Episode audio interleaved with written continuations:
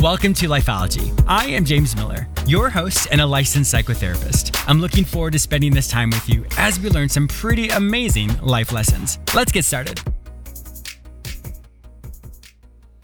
My guest today is Dr. Caroline Leaf, who is a world renowned cognitive neuroscientist, mental health expert, and best selling author. In today's episode, she talks with me about her latest bestseller, Cleaning Up Your Mental Mess, that teaches you how to create and maintain healthier thoughts and live with sustainable happiness. She teaches you how to achieve this through practical tools and techniques by engaging in a five action oriented process called the neurocycle. Welcome to my show, Dr. Leaf. Thank you so much, James. It's great to be with you. I am. I've been looking forward to this all week. It's so funny. My um, one of my two amazing sisters, Tanya, she uh, introduced me to you years ago, and she's like, when I told her, she's like, "Oh, my gosh, you oh. have to." You know, I can't wait to hear more about this. So a little shout out to oh, my sister as well. That's lovely. Thank you. of course. Oh, that's so lovely. Well, it's really lovely to you do. You do a great job. I love your show. So this is very. It's an honor to be with you. Thank you. Oh, that's so kind of you. How did you even get into this field of being a neuroscientist? Well, I was always fascinated with the mind and the brain. And when I started, I actually got into do neurosurgery. And then I decided, no, I'm not going to do that because it's I'm going to be dealing with you know people that are asleep, and I like people that are alive. I, want, yeah. I wanted to understand mind. I want, I mean, well, not alive, but awake. And sure. I just felt that I, I, I wanted to understand the concept of mind and brain, and see if there's a way that we could actually empower ourselves to understand mm-hmm. this process. Because it's like it's it's almost like a big philosophical thing. Is we're human, and it's hard to be alive. So how can we manage this process? So mind yeah. management, even though I didn't have that terminology back mm-hmm. when I was a teenager, that concept was very much dominant in my thinking. So I started doing a combination of different degrees, and I was very fortunate to get into it into a degree that was an experimental degree oh, wow. where they they blended medicine, um, psychology, neuropsychology, mm-hmm. neurology, um, communication, pathology. It was a seven year degree that they actually pushed into four wow. years, oh and they gosh. kept us literally going seven days a week, and we did clinical work, and it was the most immersion. It was a, it was a total immersion in the world of mm. um, mind, brain, psycho neurobiology. And they don't actually have that degree anymore. And it's such a pity because it really transformed wow. my life. Wow. And it really got me going further into doing my master's and my PhD. And I still research. And I honestly attribute it to my foundation where I got so caught up in this whole process of trying to understand, you know, what does it mean to be alive and to be a human? And what is the mind? What is the brain? What is a thought? What are memories? Mm. These are words we all throw around mind, sure. brain, thoughts, memories, emotions, you know, happy, sad, mental health. But what are they and what level of agency do we have as humans? And I remember sitting in one of my neuroscience lectures in the 80s, and back in the 80s, they didn't believe that the brain could change.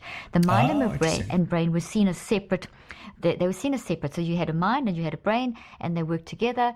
Now, currently, the mind and the brain have been subsumed into one. So that's kind of a backward move. We have that. That's a problem today, and we can talk about that. But essentially, in the 80s, they didn't believe the brain could change. And I remember sitting in a lecture and hearing this and challenging my professor and saying, that's impossible because we are changing as humans. We're never mm-hmm. the same. We're constantly experiencing mm-hmm. new stuff. So obviously, the organ which the mind uses, which is the brain, the brain, the mind uses the brain, then the brain must change if the mind changes. So they said that was a ridiculous question. And I said, okay, well, I am now challenged. And I started doing clinical research. And I said, give me the worst situation, give me the most difficult thing to research. And they said, okay, study traumatic brain injury. Mm. There was so little research on people that had trauma to their brain because they didn't they didn't study it because they didn't think it was worth studying it because they didn't think the brain could change. Wow. And I said, that's such a hopeless view. So I started working with people with traumatic brain injuries, developing systems of understanding, well, that's the mind. What is the mind? How can we make the brain change? If we can understand what mind is, can we direct the mind to direct changes in the brain? Mm. And that's where I did some of the first neuroplasticity research back amazing. in the late 80s and early 90s in my field and showed that with directed mind input, you can direct the neuroplasticity of your brain. So basically, so you your brain is making microscopic, yeah, you can control it. Your brain is making microscopic changes, genetically driven, uh, genetically controlled, but driven by an engine, and the engine is your mind. So the difference wow. between you and I and a dead person is our mind. So our mm-hmm. mind is this massive concept that has been very misunderstood. It's become more of a more of the discussion in philosophy than it has in in um, in, in hardcore medicine and science, mm-hmm. which is mm-hmm. unfortunate because there's also a whole body of research, obviously, on the mind-brain connection. Sure. But essentially, the the trying to understand the mind is what really drove me. And when I saw people, patients that were written off as vegetables by doctors, and going back to get degrees by just teaching them how to use their mind and not just one, but hundreds, and then eventually thousands, and now we reach millions through our platform.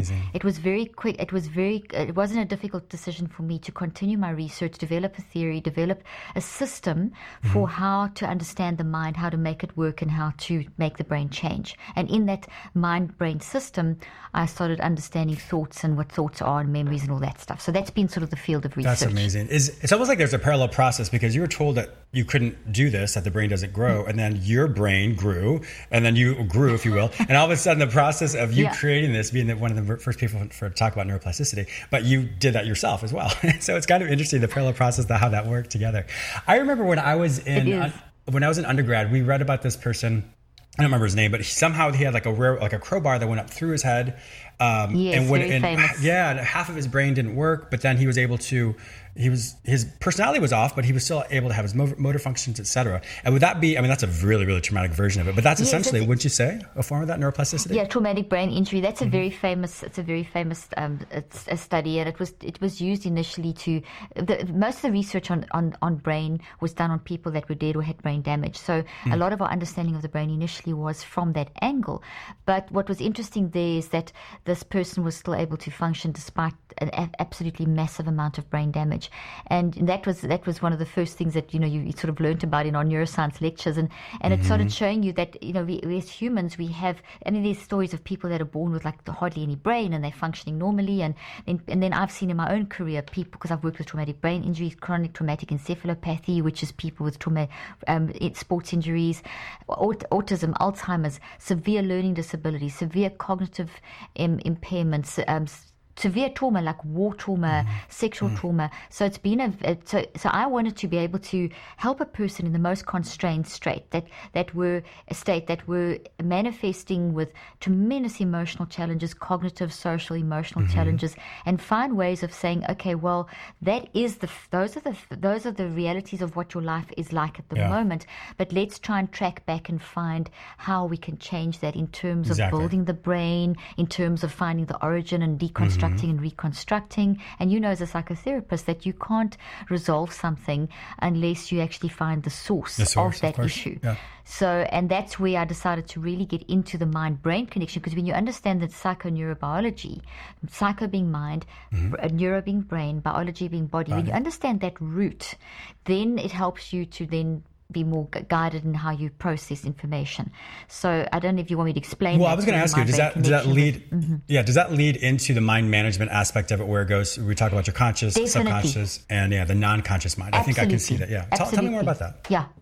Absolutely. So essentially, what we can look at is is um, I'll go with some very basic analogies. I've got some models and things here. Mm-hmm. So here's a model of the brain and the body, and those if you have listeners, I'm just holding up a brain a model, Mm-hmm. and you've because you've uh, you, uh, have you got listeners and viewers? Yes, you have both. Yes. Have you got okay? So listen, if, if you're listen, if you're just listening right now, you can just look at your own brain and body. Obviously, your brain's in your skull, but that's the physical part of you, and that we can understand. But now, if you're dead, this just pretty much does nothing anymore.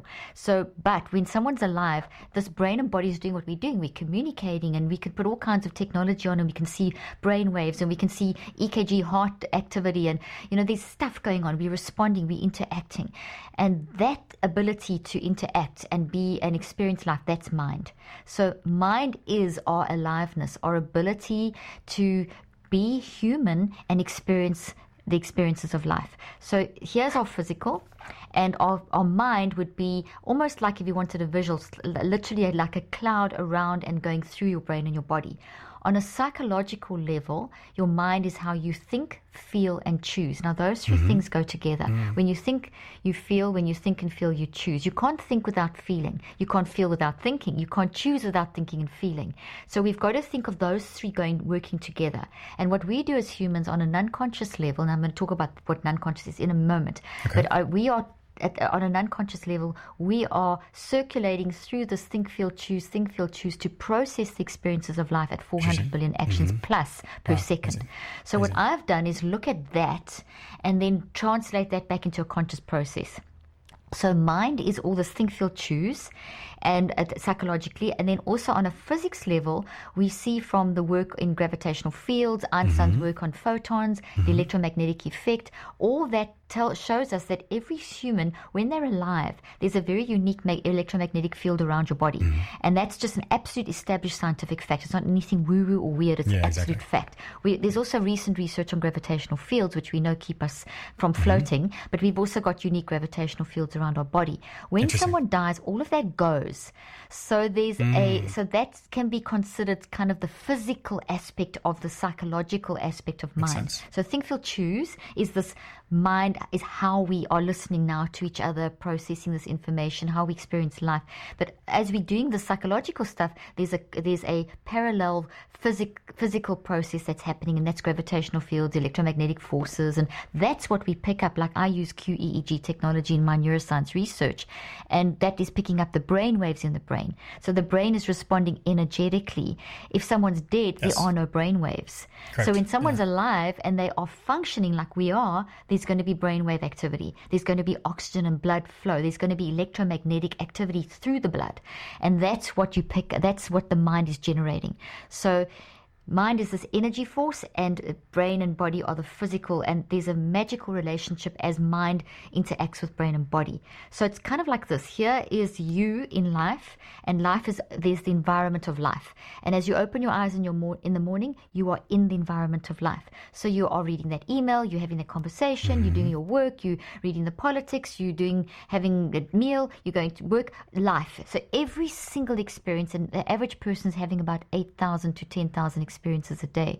Every experience is kind of like the, the the mind is the front line. The mind grabs it. So what comes first? The experience the mind processes the experience into the brain and then as soon as the mind hits the brain there's a literal uh, transformation that happens the brain responds electromagnetically neurochemically genetically and the experience is converted into little protein structures that are holding the data of the, the information and the emotions and everything about the experience in little vibrations in little proteins and then lots of proteins group together and you grow little thought trees Oh, so your yeah. Mind. Uh-huh. builds the experience into a thought tree in the brain. So, like now, the experience now, as we're talking about mental health, mind brain connection, that's the experience, that's the name of the tree. So, as your listeners are listening and your viewers are watching and listening, this experience has been converted through think, feel, choose, all that electromagnetics mm-hmm. into the brain, and you are building a thought tree made of memories. So you build a thought. Thought is product of mind. So the experience is mm-hmm. converted by mind into brain as a thought tree. And that thought tree is made of proteins. And as you can see, this tree's got lots of branches. So that's all the information. I'm giving you lots of information. So each bit of information is getting its own little branch and its mm-hmm. own little group of branches. So the more I say, the more branches you grow. Now, what I am saying is actually in the root system of the tree. So we know that all trees, sense, this, yeah. obviously this tree's in a pot. So the mm-hmm. source is always the root system, and then the branches are the built immediately. You you you hear my words, you grow the little mm-hmm. roots, and then there's that's your interpretation. So it's how you mm-hmm. think, feel, and choose uniquely about what you're hearing, because we're all different, and we've all got all kinds of thoughts being activated to help you understand and process what I'm saying. Now every experience is like that. The experience is there. You use existing thoughts. It's converted. It, the source, the actual source, the experience, the argument, the discussion, the email, the work meeting, the pol- political thing you've discussed is all going in the source, and then you interpret, and then that combination then produces what you say and what you do.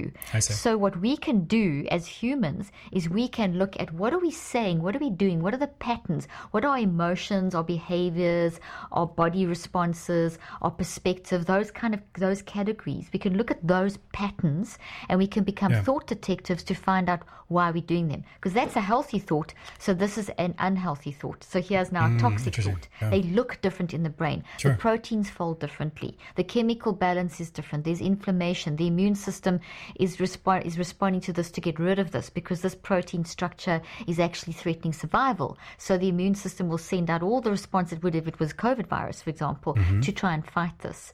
So if we suppress these things, then we've got major issues. Now, I use a psychotherapist would have worked with people that had suppressed a lot. Mm-hmm. Sure. So when we go, so the source over here, now, now I can quickly explain mind and brain and kind of wrap this up and we can dive into the next question. But the source of any kind of, of a toxic experience is in the roots. Like I Mm-hmm. said over here, the source. So this would be the origin story, the source. So this could be maybe the abuse, the bullying, the trauma, the whatever it was over time. Maybe it was repeated, whatever. As you experience it, you interpret, experience, interpret, experience, and you build this, you wire this experience into your brain over time.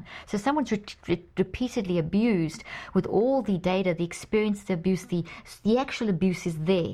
That interpretation, your thinking, feeling, and choosing, how you see mm-hmm. yourself, how you see this experience, the emotions is over there, and that combination then influences how you show up. This is threatening survival. This is in the non-conscious mind. And it's and, Ah, and okay. it's threatening survival. So then so so now hang on to that thought and let's quickly talk about the layers of mind. Our Okay. conscious mind's the most easiest to understand. It's conscious when you're awake. It's what's operating now. But in addition to that, we have the non conscious, N O N, not unconscious. Unconscious is when you're knocked out by a baseball bat or Mm, yeah, something, sure. or you have an anesthetic. So unconscious is very often used in the incorrect way. Unconscious mind is not this thing that's driving us. The unconscious mind is when you're knocked out. The non conscious is this huge, dynamic, brilliant, infinite, incredibly fast, massive part of your humanity Yeah, which brilliant. is the driving force. It's where every experience that you've ever had from in the womb to the age of a certain point in the womb to the age that you're at now is converted into these thought trees in the brain and in the mind. So your ex- every experience, as I've explained, is converted into the brain, but it's also converted into the mind. So you Hmm. store every experience in the brain. So you've got all these thought trees in the brain, and you have in the waves surrounding the body, the mind, the you have gravitational and electromagnetic waves, so also storing that information. So we mm-hmm. are surrounded by our memories that also pass through our brain and our body and are in our cells, and that's why we have somatic memory. That's why when people have mm-hmm. post-traumatic Yeah. stress, they are recalling. That what happens is the whole the trigger happens. The trigger activates the brain, which then activates the body, which then activates the mind, or it happens the other way around. The mind is activated first by the trigger, Mm-hmm. that then mm-hmm. activates the brain and then the body, and it's very fast. So sometimes it's it's the body responds first, brain, but it's very very quick. And th- that's why you re-experience all the emotions and the feelings and Sure. the body sensations, even if it was ten years ago or 20 years ago, Mm-hmm. Yeah. because It's it's, a replay of that. because every experience is stored in the brain physically, in the non conscious mind, and in the body. So the non conscious mind is working with the brain and the body to try and keep balance all the time. Anything that threatens survival is going to be. Your your immune system is going to try and fight it physically. Mm-hmm. Your natural pharmacopoeia is going to try and get rid of it. And then your non conscious mind, which is this massive infinite part of you, is going to be looking to try and restore the balance because there's going, if you think of a wave, you, a, a, a good, a, what we would call consider a, a happy wave or a, a balanced wave would be a nice flow. But this kind of wave is an erratic wave. This produces this kind of wave. So I see. this in your mind is this. So this is what it looks like in your brain. This is what it looks like in your mind, and in your genes, it's going to look like a mutation that's going to affect mm, things like telomeres on Sure. your Yeah, on yeah. your genes. So mm-hmm. there's this all over effect. That's why it's in your body. That's why things like trauma yoga and um, the somatic work. There's all the EMDR, and you know EMDR is pulling from your cells into Yes. your brain and into your mm-hmm. mind. Yes. You know, so these, all these, that's what I'm explaining over here. So your non-conscious mind is your driving force. It's massive. It operates 24-7. So at the moment, the non-conscious mind is working with your conscious mind. And how do we know that? Process, yeah. As I'm speaking, all kinds of thoughts are popping up in relation to what I'm Mm-hmm. saying. Maybe when I said the word abuse, an abuse popped up, or whatever you know. So this, where is it popping up from? The non-conscious mind. So Interesting. what you, whatever you are becoming aware of, are existing thoughts made of memories because these little branches are the branch memories and the root memories. So thought is made of memories. Memories are inside thoughts. And every every time that I'm as I'm speaking every time these move they're moving from the non-conscious to the conscious mind. They are triggered by what you're hearing. So we're using existing thoughts of their memories to understand this information. Mm-hmm. So these are popping up and potentially some toxic things are popping up. As I mentioned words like trauma or bullying or mm-hmm. sexual trauma or war trauma. Any words could have popped caused this to pop up. Now the reason they move when, when I say pop up the trigger from the environment, what you're hearing or what you're experiencing, mm-hmm. s is processed through your mind into your brain, and it and it activates whatever that is linked Yes. to, and that is then pushed up by the non-conscious mind through the subconscious. So the mm-hmm. makes subconscious sense, is yeah. the bridge between Okay. the unconscious and the conscious mind. And the reason it's pushed up is because the conscious mind has to work with the unconscious mind to fix this. And and that's so and, and that's why the unconscious mind is always looking to restore balance. Hmm. And this is going to cause a an imbalance in energy which threatens your survival, which increases your the, your um, vulnerability to disease by 35 Mm-hmm. to 98 percent. So any suppressed and undealt with issue, any and, and any toxic patterns that we've developed creates these physical patterns in the brain, body, and mind. And that upsets our entire balance. So, our non-conscious mind's job is to search for these, as well as sending up these to, to help us to uh, process our current um, experiences. But it's also trying to always clean up.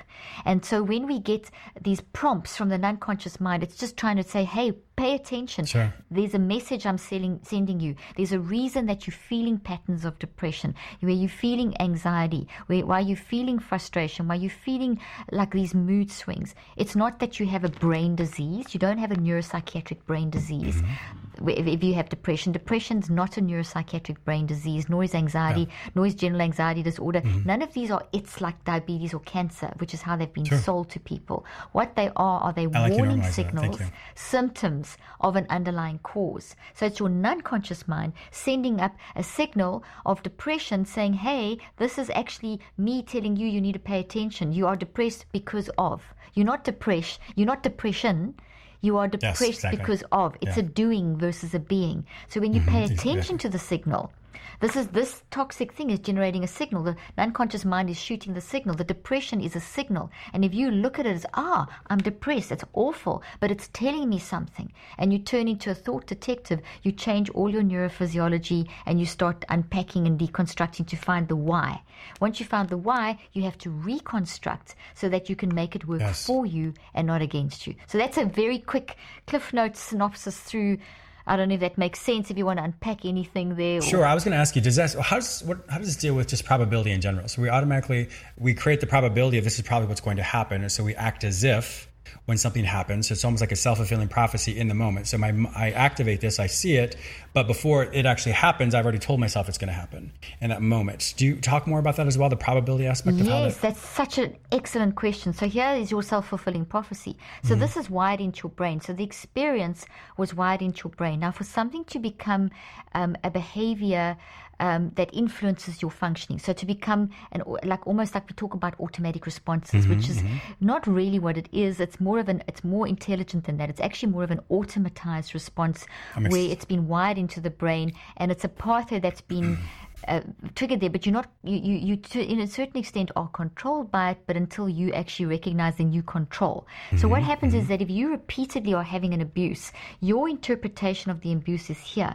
That's the probability. Oh, if that happens, I'm bad. So many people that have sexual trauma, as you would know, being with your background, they look at themselves as shame and not worthy and deserving mm. of of bad treatment. You know, there's a complete distortion, and it's very insidious Yes. and infects mm-hmm. All parts of their life.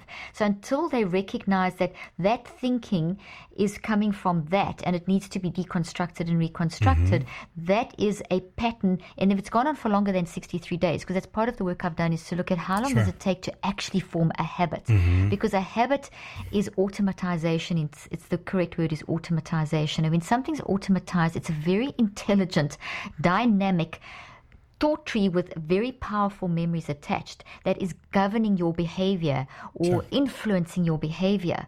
So it's wired in. And if you've done this, if you've had this thinking pattern for longer than 63 days, it is a Pervasive. well established pathway. So it's mm-hmm. going to take you, you have to bring it into awareness and you're going to have to go through the process of 63 day cycles minimum sometimes multiple 63 day cycles. But what my research has shown is that habits don't form in 21 days. That's a myth. Yeah, that was promulgated Yeah. years ago. Yes. it's actually a minimum of around about mm-hmm. 63 days give or take. To around about nine weeks. It takes about nine weeks to find to pull this up to find the origin to deconstruct it to build it into a healthy version. You can't change what's done to you but you can and but you can change what's in you in terms of Yes, how you respond. exactly. That's Yeah. reconceptualization. But that process takes cycles of 63 days, Wow. and it takes specific amount of work every day. And that's what we're not telling people. People are going into talk therapy. They're going into psychotherapy, which is absolutely brilliant and Mm-hmm. so important because that starts helping us to become these thought detectives to understand I, I do I'm doing what I do because of and finding that exactly. source. But you once you're aware, you also have to reconstruct. So there's awareness and then there's beyond awareness. It's going beyond to the reconstruction process. And that has very definite time. So very often people can feel stuck. They can say, I know I'm like this because I was this, this, this, and this, and this happened to me. And they can tell you, but they still not their life's still like just not progressing mm-hmm. forward. That's that that's what you're talking about there. There's this probability they're still living on this. This hasn't been changed. So this this probability, all these probabilities of this is how I've responded for so long. I'm so used to this that until you actually acknowledge and say, "Hey, okay, I own that. I am doing that because of that. Now I need to change that." Until you've done that work, this mm-hmm. is how you're going to keep on. This will keep drawing you back, and you'll Yes, feel stuck on that hamster wheel because you keep reinforcing. You can't pull this up, get awareness, and then just shove it back down again, get triggered, be aware, I know what's going on, but you don't change it, you know, and you just keep this, you just make it stronger. Yeah, exactly. So what we have to do is go through the painful work of reconstructing. We only have a That's few more my minutes. management. That's yeah, my I, I love that. I actually love this. We only have a few more minutes, but I want you to tell them. I'll tell the name of the book in a second, but I also want to tell them about the app that you have. I think it's brilliant. Thank you. It's called the Neurocycle, and the, the the second half of the book I talk about the Neurocycle. Essentially, the Neurocycle is the system I developed based on my theory, the geodesic information processing theory. So years ago, 38 years ago, as a scientist, I started doing the research, developed a theory, and then I've spent these last 38 years constantly researching in the field. So I'm saying saying that to say that the, the system that I've developed called the Neurocycle um, has come out of 38 years of intensive clinical practice and clinical research, and it's it's neuropsychoneurobiology. So I've looked at this mind brain body connection, and I've tried to find a delivery system that I can help my patients initially when I was practicing, and, and everyone, everyone who's alive, Yeah. manage their mind because you can go three weeks without food, three days without water, three minutes without oxygen, but you can't even go three seconds without managing your mind. So I'm all for therapy, counseling, coaching, Yeah. but your mind is always with you. So I wanted to give people not only a tool for detoxing that trauma and a great therapeutic tool, a lot of therapists use this in, in therapy, Mm-hmm. but also how can I manage myself? Are you living with yourself 24 7? You're not with your therapist 24 7. You wake up at night, you're with yourself. You've got Yes. to manage your mind. Yes. So the system I developed has got deep therapeutic application, but it also has day to day application. How do I manage when I look at a social media post and I feel imposter syndrome? Use the, you can use the neurocycle in five seconds for that. You can Mm-hmm. Love use the neurocycle daily over 63 day cycles for 15 to 45 minute blocks of time to detox the trauma, to break down toxic habits, to build new habits. So it's basically like Amazon. It's a delivery system. Amazon Love it. is it very it, yeah. It's Amazon's a brilliant delivery system, but, but it, and it delivers anything. That's what the neurocycle is. It's a delivery system that when you use it, you are actually systematically using it, it- it- taking your wise mind, which is that non-conscious mm-hmm. Mm-hmm. inner core wisdom that we have, where all our thoughts and memories are. But the core of our the core of our non-conscious mind is this wise mind, which is our instinctive, introspective ability um, that we have to deep dig deep and to know the right thing. And we, that develops over time. That wisdom develops. Every human's got this. It's our wired for love nature. It's our optimism bias, and we all do it. Like someone asks you for advice, you give them advice. That's your wisdom. This discussion now we're drawing on that wisdom. So it's everyone has it. We don't all use it as well as we should. So the easiest way to understand the neurocycle is that we have this messy mind, which is how we experience life. It's the at the front line of life, and it's okay to be messy. It's Mm-hmm. how we, we, we are hypothesizing. We scientists. We don't know what the next person is going to say. We can't control events and circumstances. So we're out there kind of making a mess. And the, but but the difference is we don't want to stay in the mess. We are designed, mm-hmm. our wired for love nature is designed to experiment, make the mess, and say, oh, oops, I snapped. I was irritable. I'm getting depressed. Um, I have a pattern of this. In other words, self-regulation, which is mind management, the ability to say to say, okay, I've made a mess. It's okay to make a mess. That's part of it. Mm-hmm. But now, wise mind needs to talk to messy mind. How do I fix this? So I see I've been irritable. Why am I irritable? Let me change that. I see the impact of being irritable on someone, or I'm depressed. It's changed. Why? So that's mind management, and the neurocycle is used for that. So it's a system within which you can put any technique, any therapeutic technique, anything that works for you, any green juice, any meditation, whatever you put in, but it's put in in the right place. I love it. If you don't, Absolutely if you just do meditation or you just do cognitive behavior therapy, and you if you don't put them in the right order of, that, of the mind brain order, it won't deliver correctly. It's like Mm-hmm, if, if, if Mm-hmm. Amazon doesn't have proper systems in place, things don't get delivered. This is what it does. It gives you the systems. It puts the systems in place so that you can deliver, get your mind, wise mind talking to your messy mind Mm-hmm. and directing the neuroplasticity and redesigning these things, rewiring your brain Oh. in a very, in the proper time sequence to make it work. So it's very effective. I show in my research that it's literally you can be empowered by 81% as you use the system. Just 10% will change your life. 81% without drugs, without medication, just using your amazing mind, you can start transforming. I love this. Absolutely love this. I am definitely going to purchase this book. If my listeners want to find out more information about you and to purchase this book, one more time, Cleaning Up Your Mental Mess, and also um, use the app um, called the Neuro, Neurocycle. Neuro, I think, sorry, Neurocycle. Where will they find all this information online? Well, the book is available wherever books are sold. Um, and if they go to my website, drleaf.com, they can also get it. If they buy it there, they get a free download workbook Perfect. that goes with it. My Wonderful. social media handles are Dr. Caroline Leaf, and you can get everywhere from my Instagram handle. And the Neurocycle app's available on iTunes and Google Play.